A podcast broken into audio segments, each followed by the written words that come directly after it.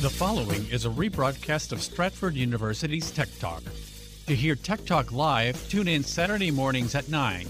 You can find us on the radio on 1500 AM, 1045 FM, 1035 FM HD2, 1039 FM HD2, and 1077 FM HD2. Or you can listen live online at federalnewsnetwork.com. Interfacing complete. Please stand by. Now downloading Tech Talk Radio with Dr. Richard Shurtz and Andrew Mitchell. Tech Talk Radio. It's technology you can understand. And now, here are Dr. Richard Shurtz and Andrew Mitchell.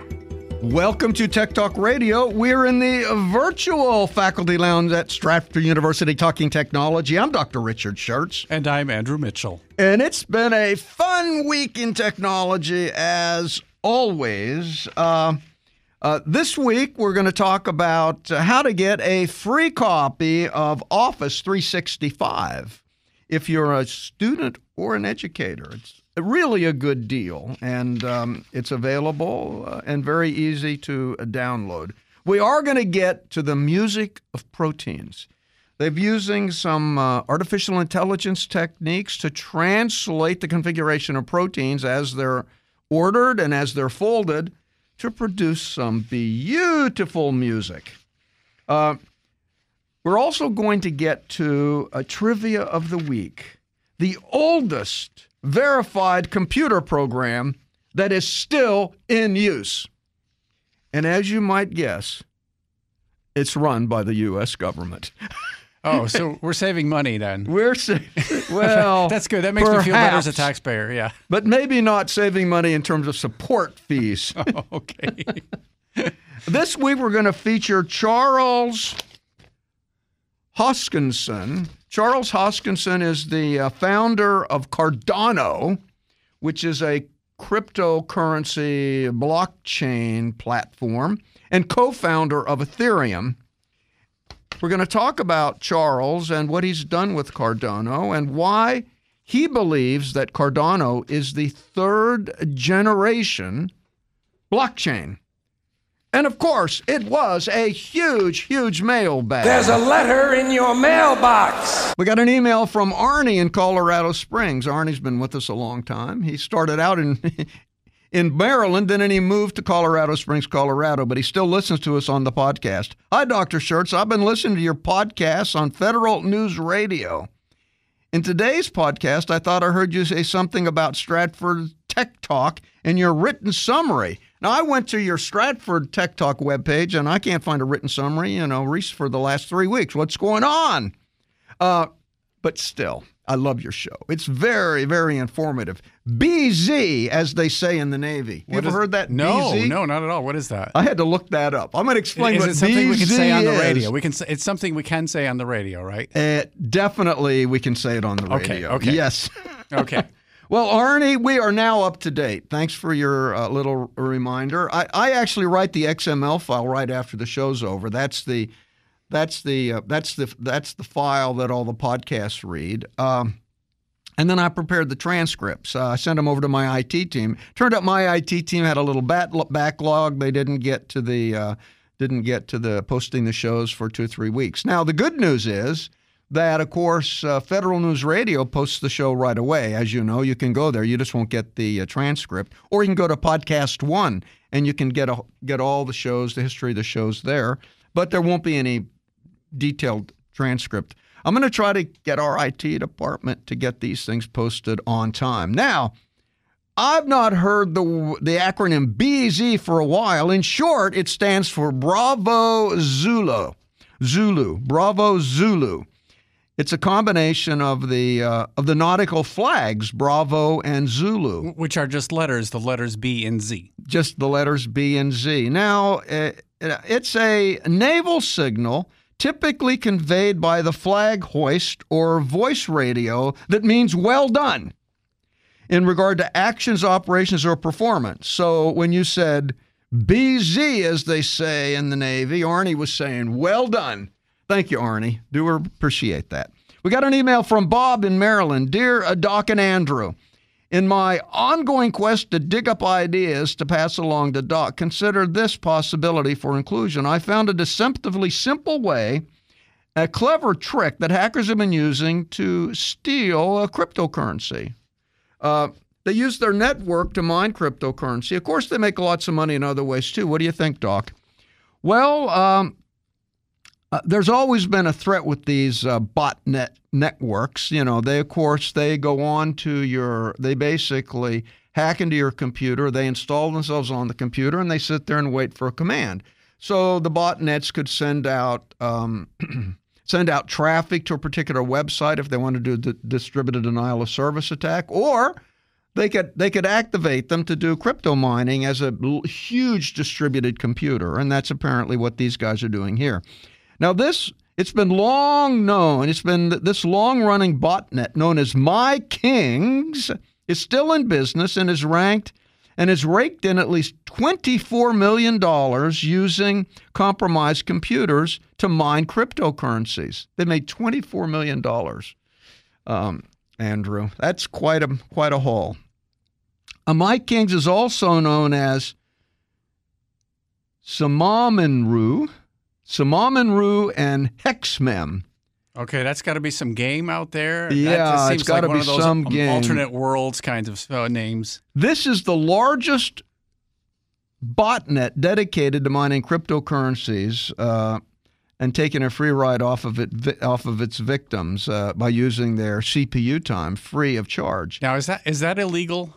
Yeah, is, is it there is. actually a law out there somewhere? Yeah. It's, yeah, because you actually have hacked into somebody's computer and installed uh, a program on their computer, and you're stealing their computer resources. That is absolutely illegal.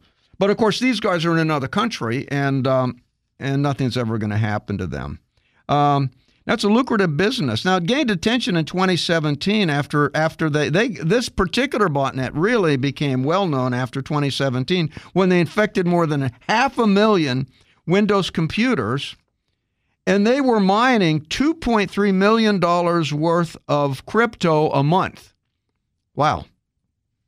It's always wary to be uh, to to be wary of any kind of excessive activity on your computer. Yeah, I would think it's overheating your computer. Yeah, I mean because you, because your your CPU is, is going at maximum capacity, running all the time. So uh, you're going to use a lot of power, and you're also going to be communicating back and forth over the network. So you can always look for unusually high activity on your computer to double check for this. And I mean, you can run a virus scan, you can run malware bytes. It w- malware bytes. It will um, it will detect it. But this is a way that that that these crypto guys are making money, and it's and it and it's less likely that they will be arrested because if I mean if they do if they do you know if they do something like uh, ransomware that I mean they make such a big deal out of it and, and people try to track that they, they can track the transfer of the crypto. Since these guys are actually mining their own, their own crypto there's no transfer to actually detect. So it is a much from a from a criminal's perspective it's much safer. And um, and I, I think we're going to see more and more of it. We got an email from Julie in Madrid. Dear Doc and Andrew, I recently discovered your show online and now listen every week. I live in Spain. Wait, wait a minute. She lives in Spain. Lives in Spain. So we're, we're casting a wide net here. I thought it was Madrid, Iowa. I didn't realize that we had listeners in Spain. This is wow. impressive. This is impressive. Madrid. Yeah, this is I live in Spain. Okay. Wow. Okay. Isn't that interesting? Sure. Yeah. Well, this is the beauty of the internet. Yes. This is actually a global a, global show. It is. We we span the world. You and it sounds just as good there as it does anywhere else because she's not listening on shortwave. That's a thing of the past now. That's she's right. actually on her phone or her computer. It's a streaming. It's a streaming link, and it's just as good in Spain as it is here. Yeah. Now, uh, now she has a daily video conversation with friends in the U.S. on WhatsApp. Now, some days the connection is good, other days the connection freezes, they even lose the connection.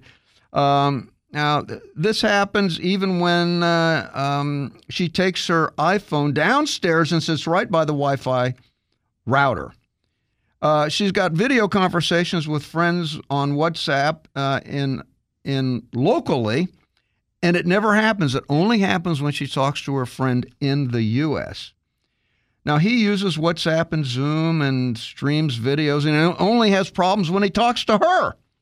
Can you help us figure this one out? What's up with WhatsApp? Julie in Madrid.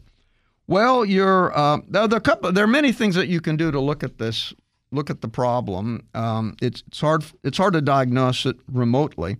Sometimes a, a Bluetooth, if if your battery saver is on in the in your iPhone and the battery saver turns on, sometimes that affects your um, your WhatsApp connection because it it actually removes power from the phone and the WhatsApp is not going to function as well. So make certain that you turn off battery saver or you could you could plug in your phone. Sometimes if there's a Bluetooth connection that's active, that might interfere because the Bluetooth connection might connect to your uh, to your microphone or your speaker and and then your uh, your iPhone has trouble with interrupts, and so it might be a problem. So you could turn off your Bluetooth connection. Um, those would be two things that you could do. Now, what I always do when I have a problem, I just do a hard reboot on the iPhone. That that that always you know that clears up a lot of things. What, what does that mean, hard reboot? Uh, as opposed to turning it off, because if you turn it off and turn it back on, it remembers what was in memory when you turned it off. A hard reboot starts over from scratch. So on the say the iPhone 11, you hit the up volume, down volume, and then the, the power button, and hold it until you see the Apple come up, and you're actually rebooting the phone in a hard reboot. But you're not losing your apps or anything like you're that. You're not losing your apps, but you are starting out fresh with no apps installed. If if you just turn it off and turn it on, the apps that were uh, that were loaded when you turned it off are still there. So you're not clearing everything out. So I whenever I got a problem with my iPhone, I do a hard reboot. That that that's always the first thing. Now, also some third-party apps can interfere with WhatsApp, like a VPN for instance. If you've got a VPN on your iPhone, it, it could it could interfere with things. So turn off any third-party apps that that might uh, interfere with making voice or video calls.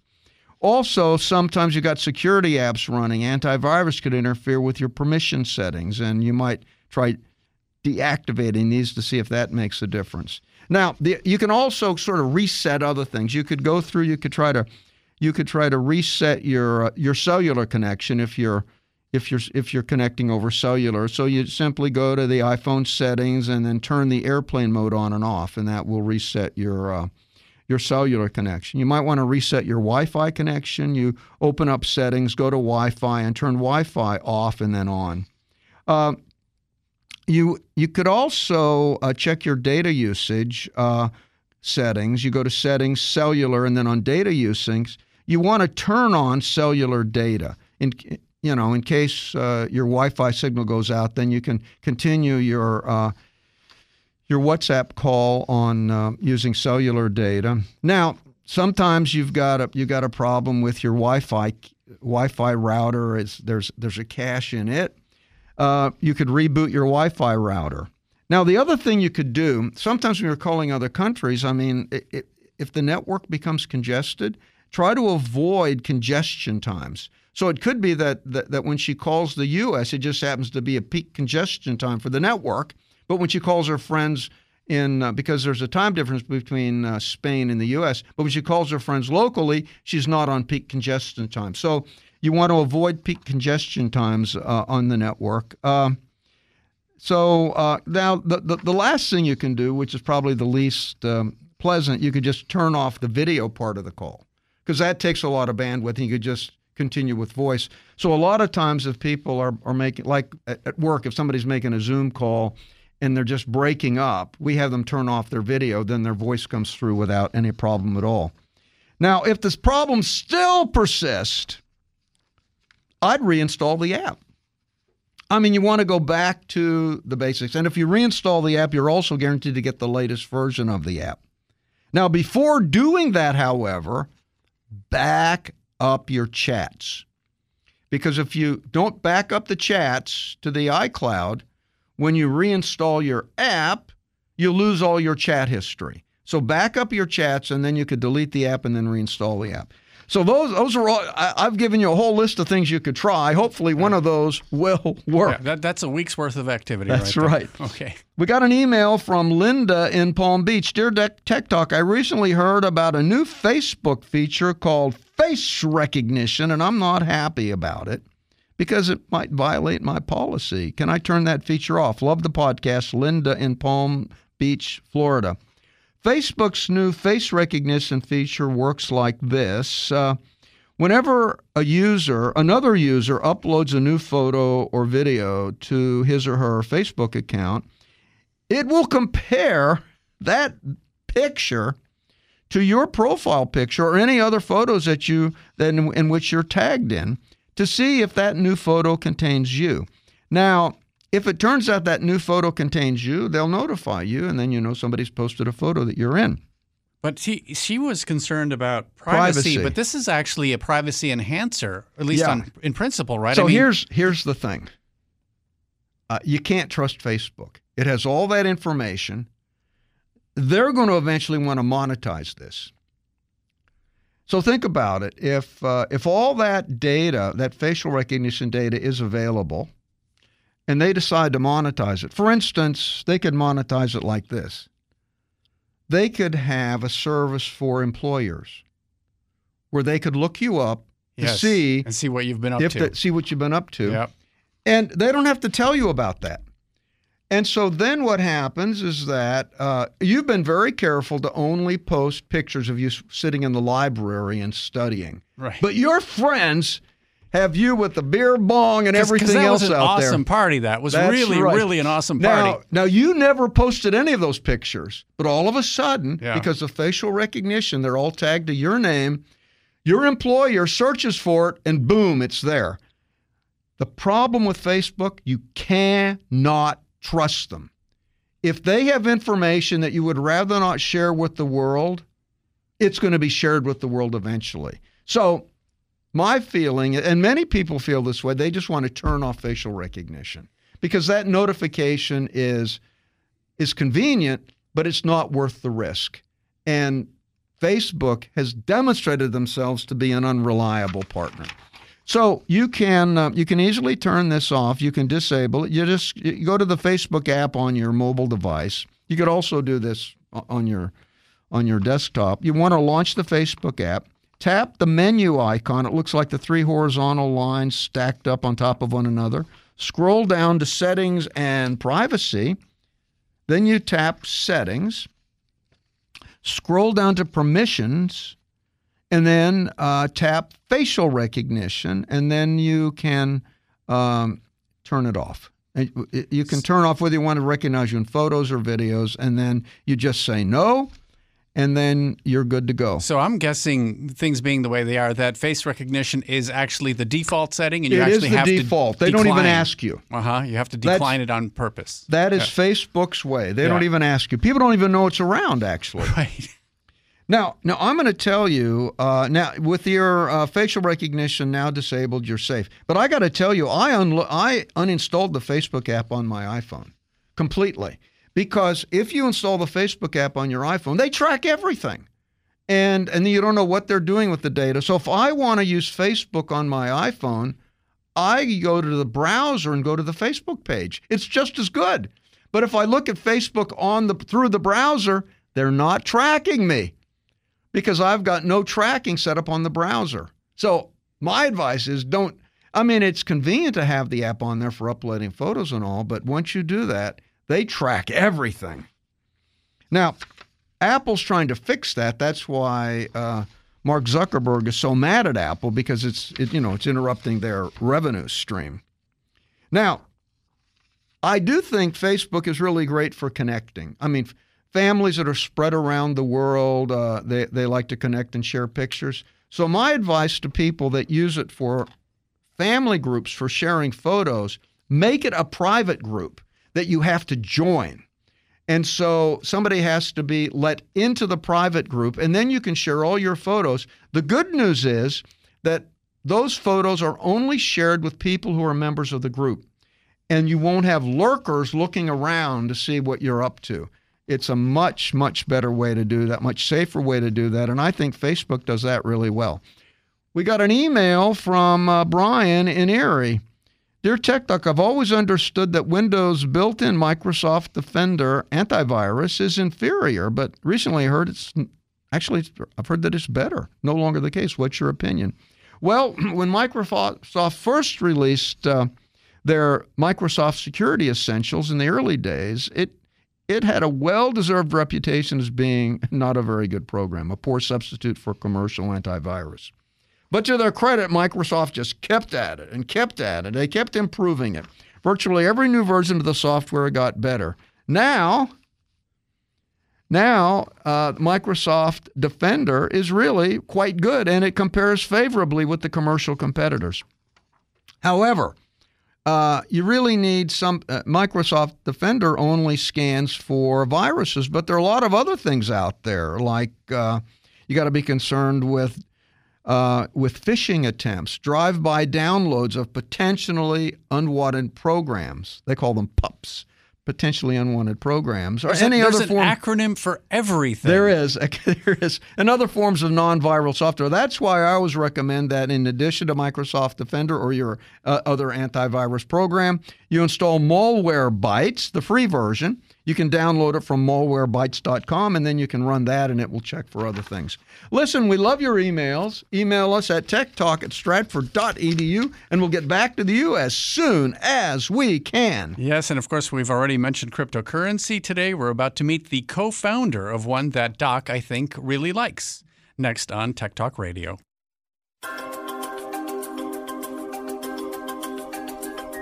If it's technology, it's Tech Talk Radio.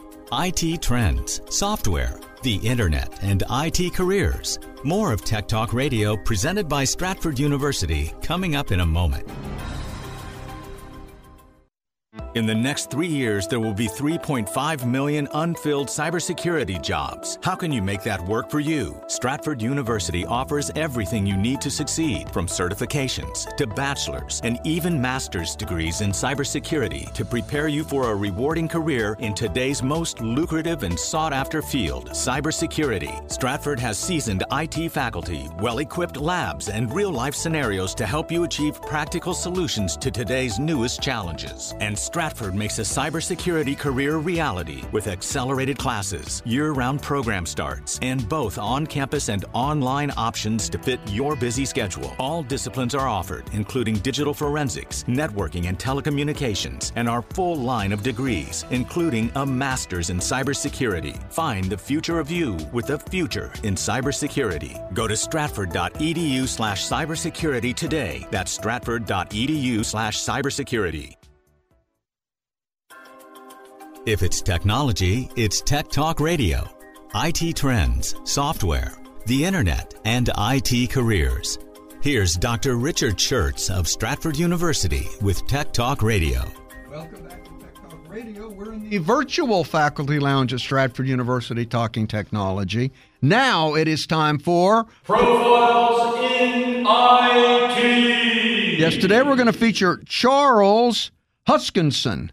Charles Hoskinson is founder of Cardano and co founder of Ethereum, which are both blockchain platforms. Charles Ho- Ho- Hoskinson was born November 5th, 1987, in Hawaii. He was born into a family of medical doctors, but he steered clear of a medical degree. Now, he's a very private person. He doesn't share much about his personal life. You can hardly find anything about him. He did love math. He studied analytic number theory at the Metropolitan State University of Denver and at the University of Colorado in Boulder. Now, he actually continued in school right into the PhD program, but he dropped out of his PhD program and joined Ron Paul's presidential campaign in 2008. I mean, that's no way to really to make good money, I don't think. Don't know if his parents really approved of that, but he did anyway. Now, he was attracted by Austrian economics. Do you know anything about Austrian No, I economics? don't, I don't know what that means. No, I don't. I have no idea. Okay. And libertarian thinking. Oh, it's Austrian economics and libertarian thinking. Maybe those maybe that was all linked together. Uh, he and because he was attracted to libertarian thinking, he instantly recognized Satoshi Nakamoto's Bitcoin white paper as a revolution. Of course, that would uh, lead to decentralized money that would take the central bank out of it. And of course, to a libertarian, that is the holy grail.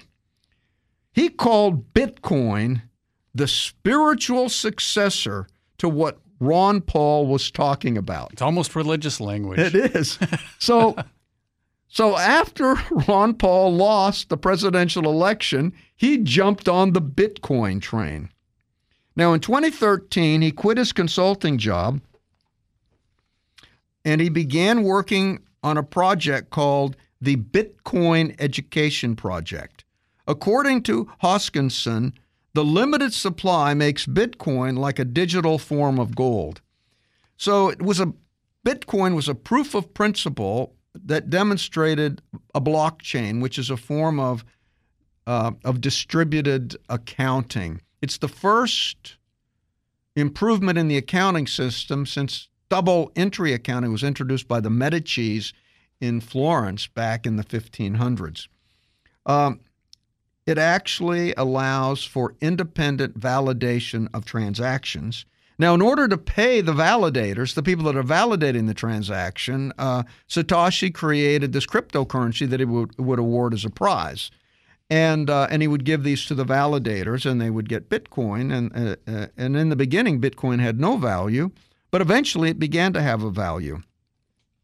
These validators, we now call miners because they're mining for Bitcoin.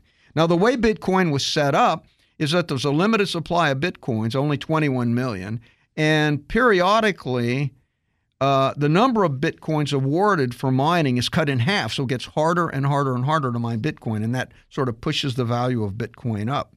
So he just he loved that, and and uh, and so Bitcoin's only purpose though was just to do transactions in Bitcoin. So it was like a blockchain without a real purpose. Now he joined Hoskinson joined the Ethereum founding team of eight uh, along with uh, Vitalik Buterin in late 2013 because he thought Ethereum had real value.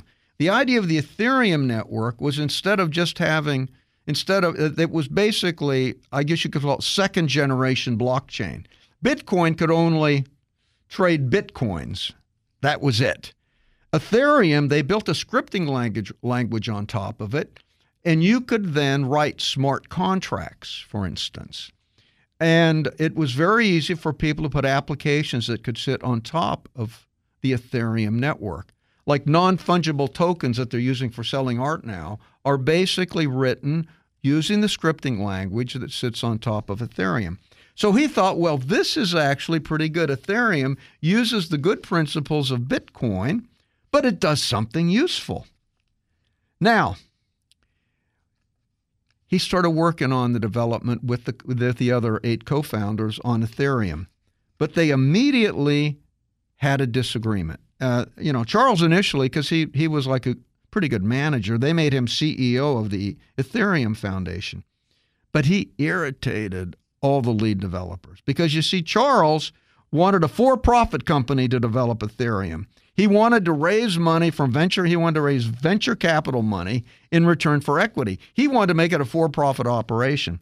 Now, Vitalik Buterin was this altruistic guy that wanted to be nonprofit. He wanted, he didn't want, did not want to make money out of this thing. He wanted to save the world. But, but to be fair, I mean, raising venture capital money is also altruistic in its own way. Yeah. So they're both different versions of altruism, really. They are. But Charles' objective was to make money himself. He was motivated yeah, by but profit. He was, but he was going to spend it wisely, as, Doc. A, as opposed to, and Vitalik said, I, I don't want money. Yeah. Now, of course, Vitalik made a boatload of money anyway. Yeah, easy for him to say that. But he just said, well, I really don't want the money. But, it, but still, yeah. he made a lot of money. Yeah. And what Vitalik wanted was to crowd sell Ethereum as, as source, you know, crowd sell it, let, let just any people invest in it, not VCs. He wanted to accept Bitcoin as payment. He wanted to make it open source and he wanted to make it quasi leaderless kind of organization. It turns out that Charles and Vitalik were in a feud over how Ethereum could be managed. And it turned out that key developers in the Ethereum uh, group sided with Vitalik and they said, look, if, if you leave Charles as CEO, we're going to quit. So Buterin came in, uh, Vitalik Buterin came in and he fired uh, Charles um, from the Ethereum Foundation. And not only that, they were a little bit vengeful.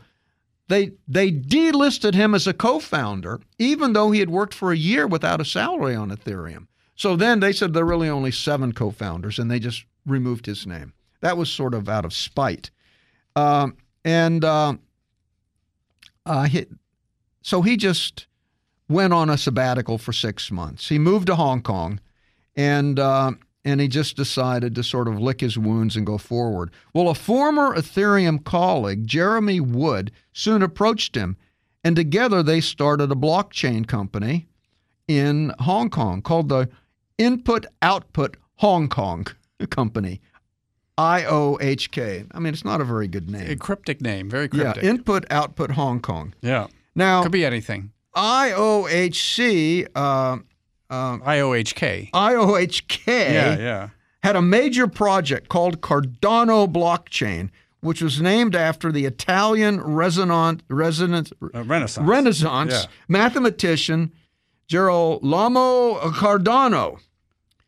Um, now, this Cardano, he was a. Um, I mean, I, I looked him up. He he was uh, he wanted to be a physician.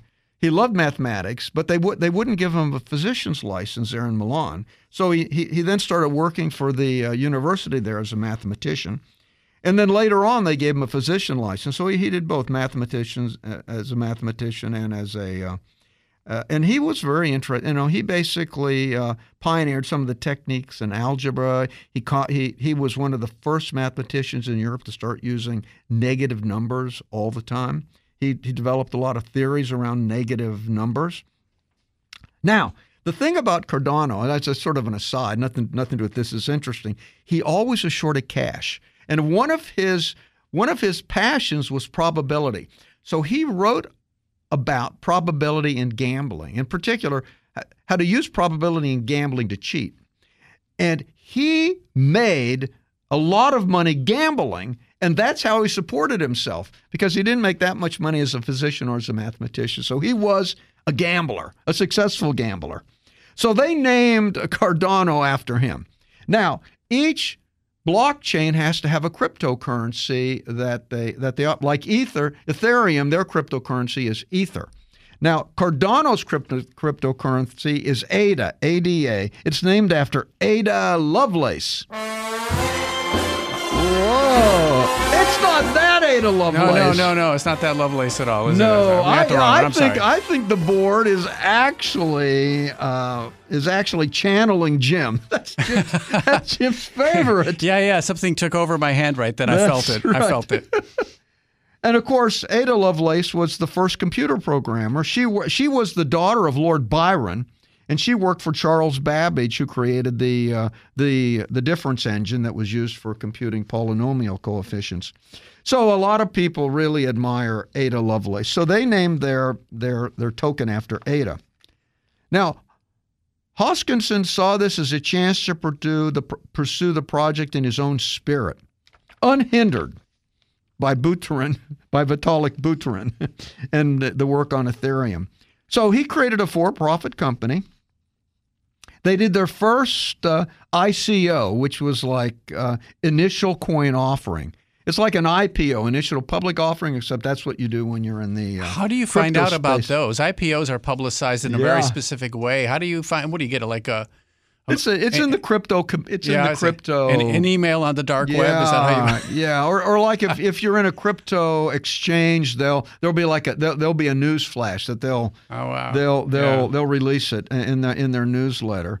Now, uh, now he mainly pitched it to Japanese investors, and they raised sixty-two million dollars. Now, his idea was to make a third-generation network.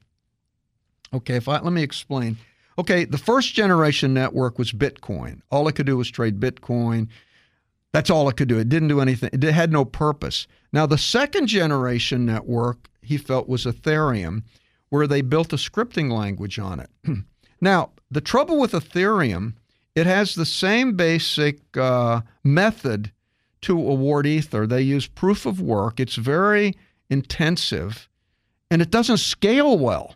You can't like you can't go from a thousand users to a million users of this thing. It just won't scale because it takes too long to validate a block. So Ethereum at its core is not scalable. It's also not written in a way that leads to good software engineering. It's like it's like a merry band of programmers putting the thing together, but there's no structure to it. Say like TCP/IP, which is the protocol on the internet, has layers where you've got the, the hardware layer, the media access layer, the network layer, transport. It's modules that are put together as layers, and it's easier to maintain software that's organized in that fashion. So, what um, what Charles wanted to do was make the third generation blockchain where you use best practices in software engineering and you make a structure that's scalable.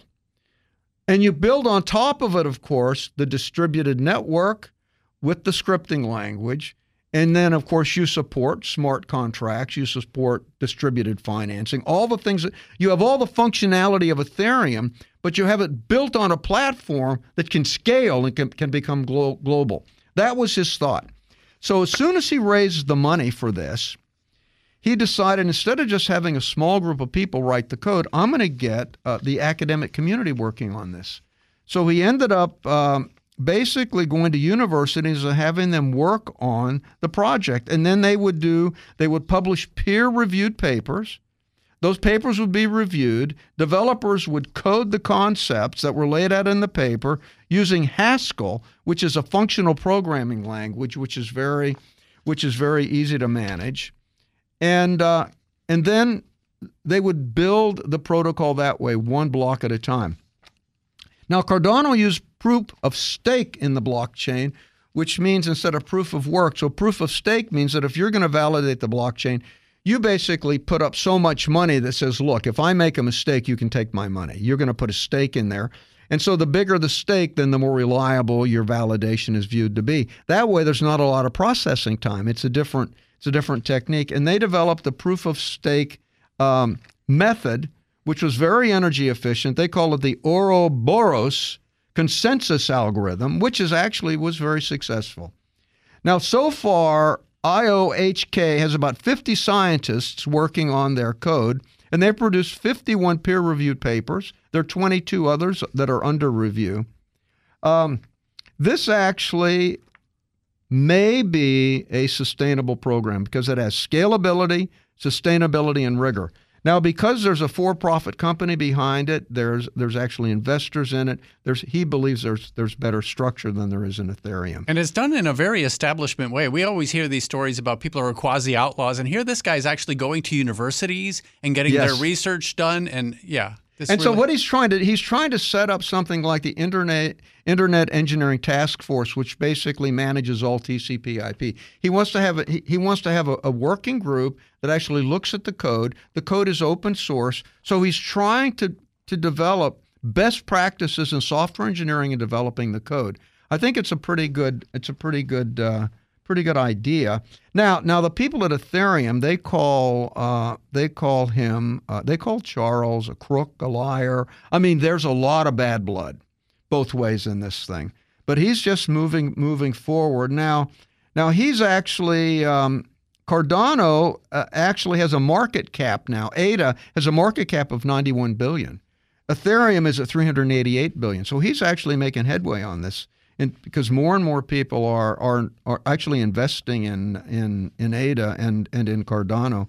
So so if Cardano keeps going along in this very pragmatic, mature approach to developing decentralized global payments, uh, I think it's eventually going to be a winner because I, I think this is a very good approach to to building the tech building the technology. Now he actually wants to make the unbankable bankable. Now, what that means is you go to developing countries in Africa where the where people just don't have access to, to banks. They, uh, you know, he want, he wants to give them access to banks.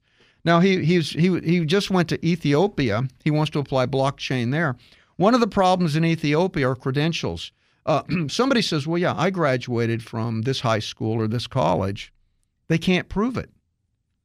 They, they, they can't. They absolutely can't prove it because the colleges don't send out the, they don't send out paperwork or anything. So he wants to put credentials into a blockchain so they can be immediately validated and they can't and they can't be um, fabricated. There are a lot of counterfeit um, credentials out there. And he's trying to solve that problem, and that is a huge problem in developing countries. I mean, it's a huge problem in India with the. I mean, you can get you can get a diploma signed by the Queen of England in, in an hour. I mean, you know, it is very hard to, to validate credentials.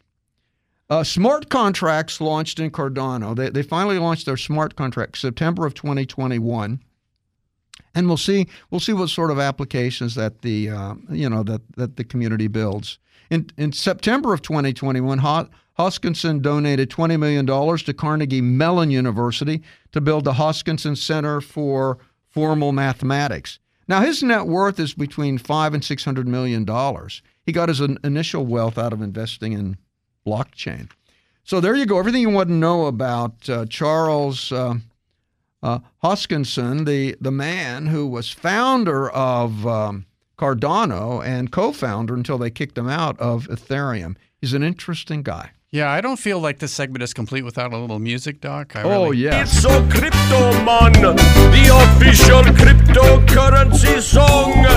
I hope all my brothers and sisters around the world will sing along. Look at the cryptocurrency, man. It's such a blurring, see a new one every day. They got the pump and dump, they got to make you a jump. You better watch your back, I say.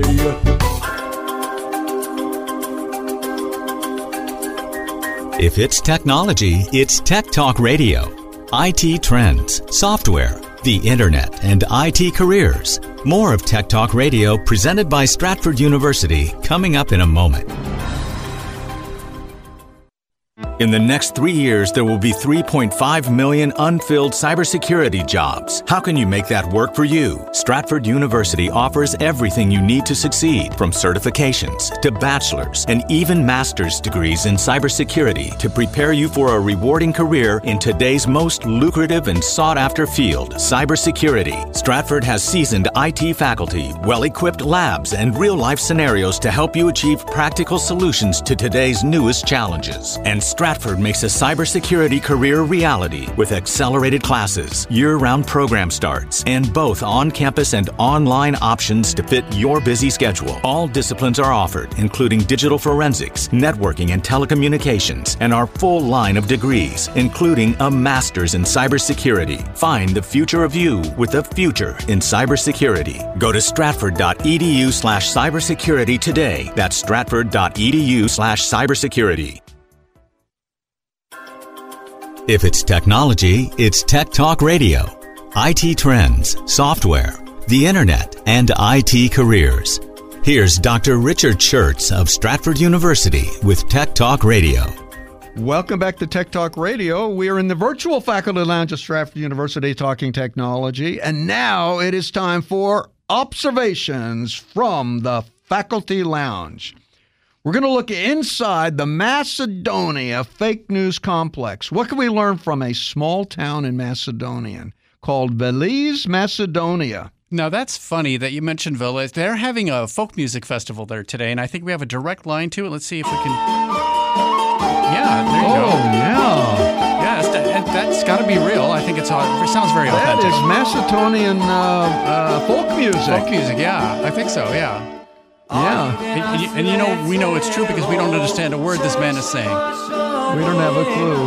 have a clue. But at least it's not insurrection music. we don't know that, no, though, this, do we? This is, this is folk music. I hope so.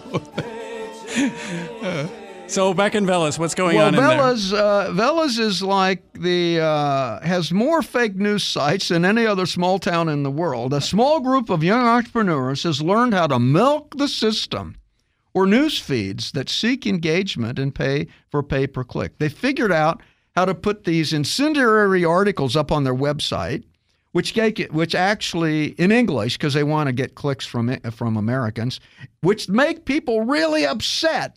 And then Facebook has an algorithm that wants to maximize engagement. So the more an article upsets somebody, the more they deliver it to the person so they get more clicks. And, and the whistleblower in, in, on the Hill the other week was saying about that how people getting angry is like the biggest money maker for Facebook. They make money on anger and on dissension and on division. Everything which rips up society, Facebook profits from. So there's a guy, um, Merkel uh, Seleskowski.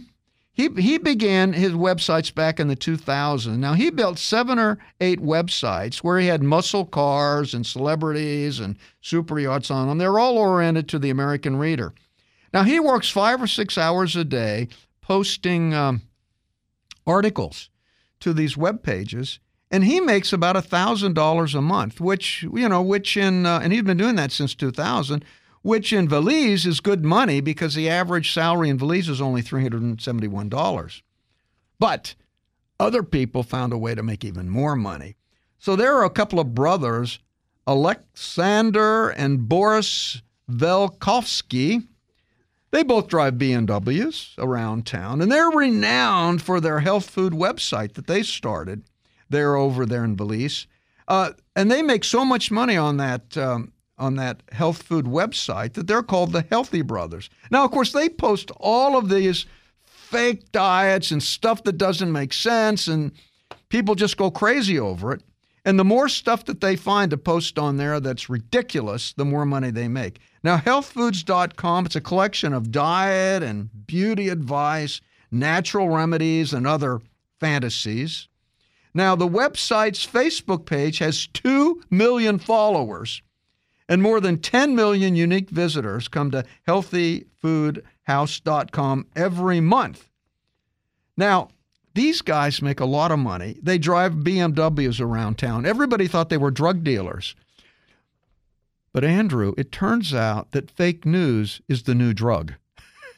so they're fake news dealers, and they make a boatload of money there in Veles. So Boris took their lead. Uh, he Boris talked about how he made money during the, uh, the during the Trump election. So Boris said, okay, if these guys can make, he was a high school student. Now, this is not Boris's real name. He didn't want his real name out there. I don't know if his parents know about this or not.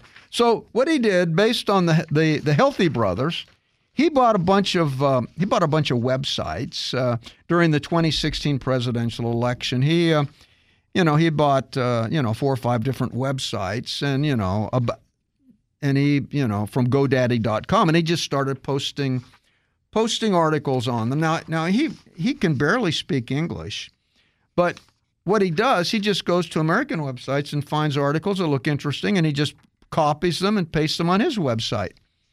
And he'd find something interesting, and he would just uh, like he had one website, Daily Interesting Things, uh, and he and he did that really well. Well, one day he happened to copy uh, an article about Trump. This was back in February of 2016. He copied an article about Trump, and he posted it there. So the very earliest days of the election uh, Yeah. campaign. I mean, there was a campaign year, but it was very early in that year. It was very early in there. So he posted this article about Trump, and boom, he got 800, you know, 800 likes, and people were following that. And that day, he made $150 from Google Ads. I mean, it's like it, before that time, he maybe made five dollars a day. He made $150 that day, and he said, "Whoa, these Trump articles make money." And he and then what he discovered that the more ridiculous the article was, the more money it would make. I mean, it didn't matter whether it was true or anything. I mean, there was one article that said that Trump was, uh, you know, at some, uh, at some, uh, you know, at some rally, and somebody and somebody said something to him, and Trump went down in the audience and just slugged the guy out, knocked him out. Now, of course, that wasn't true, but that article got all these followers. It didn't matter if it was true. Fake news made more money than real news. So he said, hey, this looked pretty good. So he dropped out of high school and became full time webmaster. Now he can't even write. He can barely speak English, and he just would copy paste articles. Now, between November and between August and November of 2016, Boris earned $16,000. I mean, he was in the money. he was going to the bar every night. I, I, I think he, I don't know if I guess uh, I don't know if he could drink or not, but he was still going to the bar every night because he had money, and he was living high on the hog there in Veles. Uh, at one point, Veles had 100 pro-Trump websites that were giving fake news. The, the, all the people, all the young entrepreneurs said, "Hey, so other is, people jumped in on this. everybody jumped in." He he only had two websites, Oh, and he made six. So other people jumped in on it. So it becomes the town economy now. Yeah. In fact, this became so noticeable that during the election, Barack Obama even discussed Veles. And he says, Boy, those guys are making lots of digital gold. Even Barack Obama noticed it. Of course, the whole use and the whole uh, you, you know use of social media and feeds, Barack Obama you know pioneered with this social media thing, and so people noticed it back when Obama had it, and then Hillary Clinton used it. So it turns out that everybody is using it because it turns out that the the, the way oh the the way that the, the system works, the more incendiary the article, the more money you make. And so people realize they can make it like there's this hacker X that was putting also a lot of incendiary articles about Trump. He had all these fake news things and this whole uh, system set up. And it, it was actually subsidized by the ads that he was making. And it, and it actually created a huge source of fake news in the election. So, what is happening with our social media companies? Their desire to make more money on pay per click is destroying the national discourse. Where they, the the, the more ridiculous the discourse, the more ang- the more anger that they generate, the more money they make, and so we're not having just normal conversations anymore. And I think we need to kind of rethink this process. And it's not really a, a matter of, um, you know, of uh, you know, of, of antitrust. It's uh, I, I think we've got to rethink what's the proper way to go. And um, this pay per click is uh, is is actually a real problem. What what do you think we should do about that? I, I don't know because uh, government regulation often doesn't work in the way it's intended to work. Um, free speech is an issue. People have the right to uh, parody laws. I mean, you have the right to post. Uh, obviously, like hilarious content, like the Onion newspaper that did it for Mm-hmm. years, you know. So it's it's almost an I don't know. I, I would like to see what people come up with. I think we need to do because this we've never had like it's like we have a, a global living room where everybody is together. We've never had this before, and it seems like we have to find a way to manage it. I mean, I mean here we are, Macedonia is influencing our election because of a bunch of high school kids. Are making money. There's something wrong with that. So I don't know. I I think we've got to rethink this. So there you go. Uh, a small town in Macedonia has become the global headquarters of fake news. So let's talk about the music of proteins. We haven't been able to get to no, this. we've promised it for two weeks now. Yeah, so you know, it turns out proteins have a very interesting structure. They're all unique. They, they they've got a uh, they've got a uh, a particular sequence of molecules that are in them that define the protein, and then the protein is folded in certain ways, and the way it's folded changes its properties.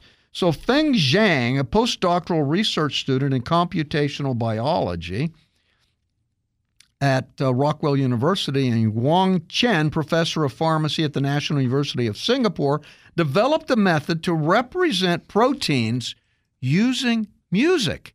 It's really interesting because you see, if you fold it in a certain way, that gives you highs and lows. If you then have a certain sequence, it gives you the, the beat of the music. Now, the protein chain can be represented as a string of alphanumeric letters, very much like a string of musical notes in alphabetical notation. The protein chains can fold into wavy and curved patterns with ups and downs and turns and loops. Likewise, music consists of sound waves of higher and lower pitches with changing tempos and repeating motifs. Protein music algorithms can thus map the structure and physiochemical features of a string of amino acids into musical features and string notes. The resulting music is complex with notable variations. So it's it's an interesting way to analyze protein with music. And it turns out that the, that the humans, since we can listen to music, we can hear find differences between the proteins. Now, because the algorithm is completely based on amino acid sequence and on two and on uh, the proteins that share the, the, the, the, the sequence, each protein that we each uh, protein that we have will have a distinct sound. For example, music generated by the receptor protein that binds the hormone and neurotransmitters oxytocin Oxytocin. That is the, the hugging hormone. That's the feel good hormone. Oh, oxytocin. yeah, okay. oxytocin. Yeah. So uh, let's listen to that particular music. So now I'm, I'm assuming this is going to sound very relaxing. Let's Yes, see what- Ooh, yeah, relatively, relatively okay. yeah.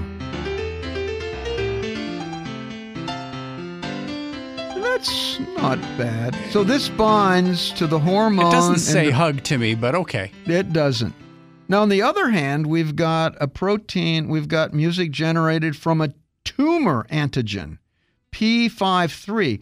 Now, this is a protein that prevents cancer formation and is highly chromatic. So, so this tumor antigen, you know, built into our body because we always have malformed cells. This particular one, if there's a malformed cell, it just kills it off. That's why most people, you know, can avoid cancer.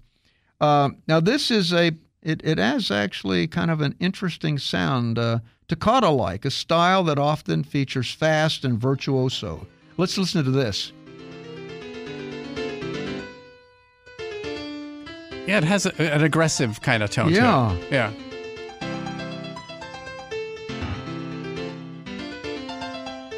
Who would have thought that we could make, I, I'm actually impressed with the pianist here. yeah. Assuming it's a human being playing, I don't know. yeah. So what what's interesting is that you could create this music, and then a human could hear the differences in the protein, you know, really uh, dramatically without without any kind of. Uh, and because we per- perceive music intuitively, so it gives you a sense. You know, you get a, a better, you get a, pic- a mental picture of it. I think when you listen right. to it. Yeah. Actually, that that could be soothing. We we could make a playlist of uh, of uh, of protein music. I think I've just got enough time to get to the educator version of Office 365. Yeah, definitely. Let's co- cover that today because Yeah. it's a deal for people. So students and teachers can use Microsoft Office 365 for free thanks to a program called Office 365 Education. If you meet the requirements, you can download the Office 365 on your PC, Mac, or mobile device without charge.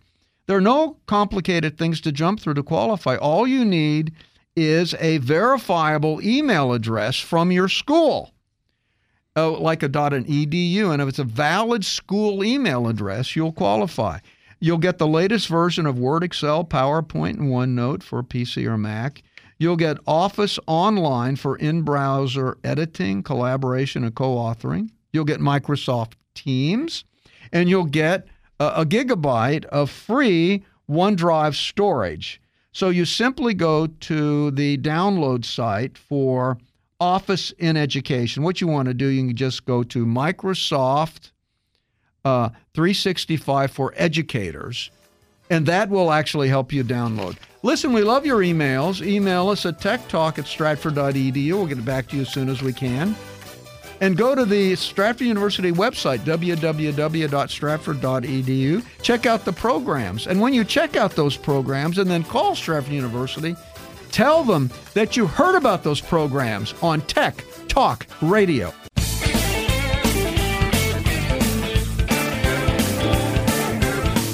Tech Talk Radio is sponsored by Stratford University.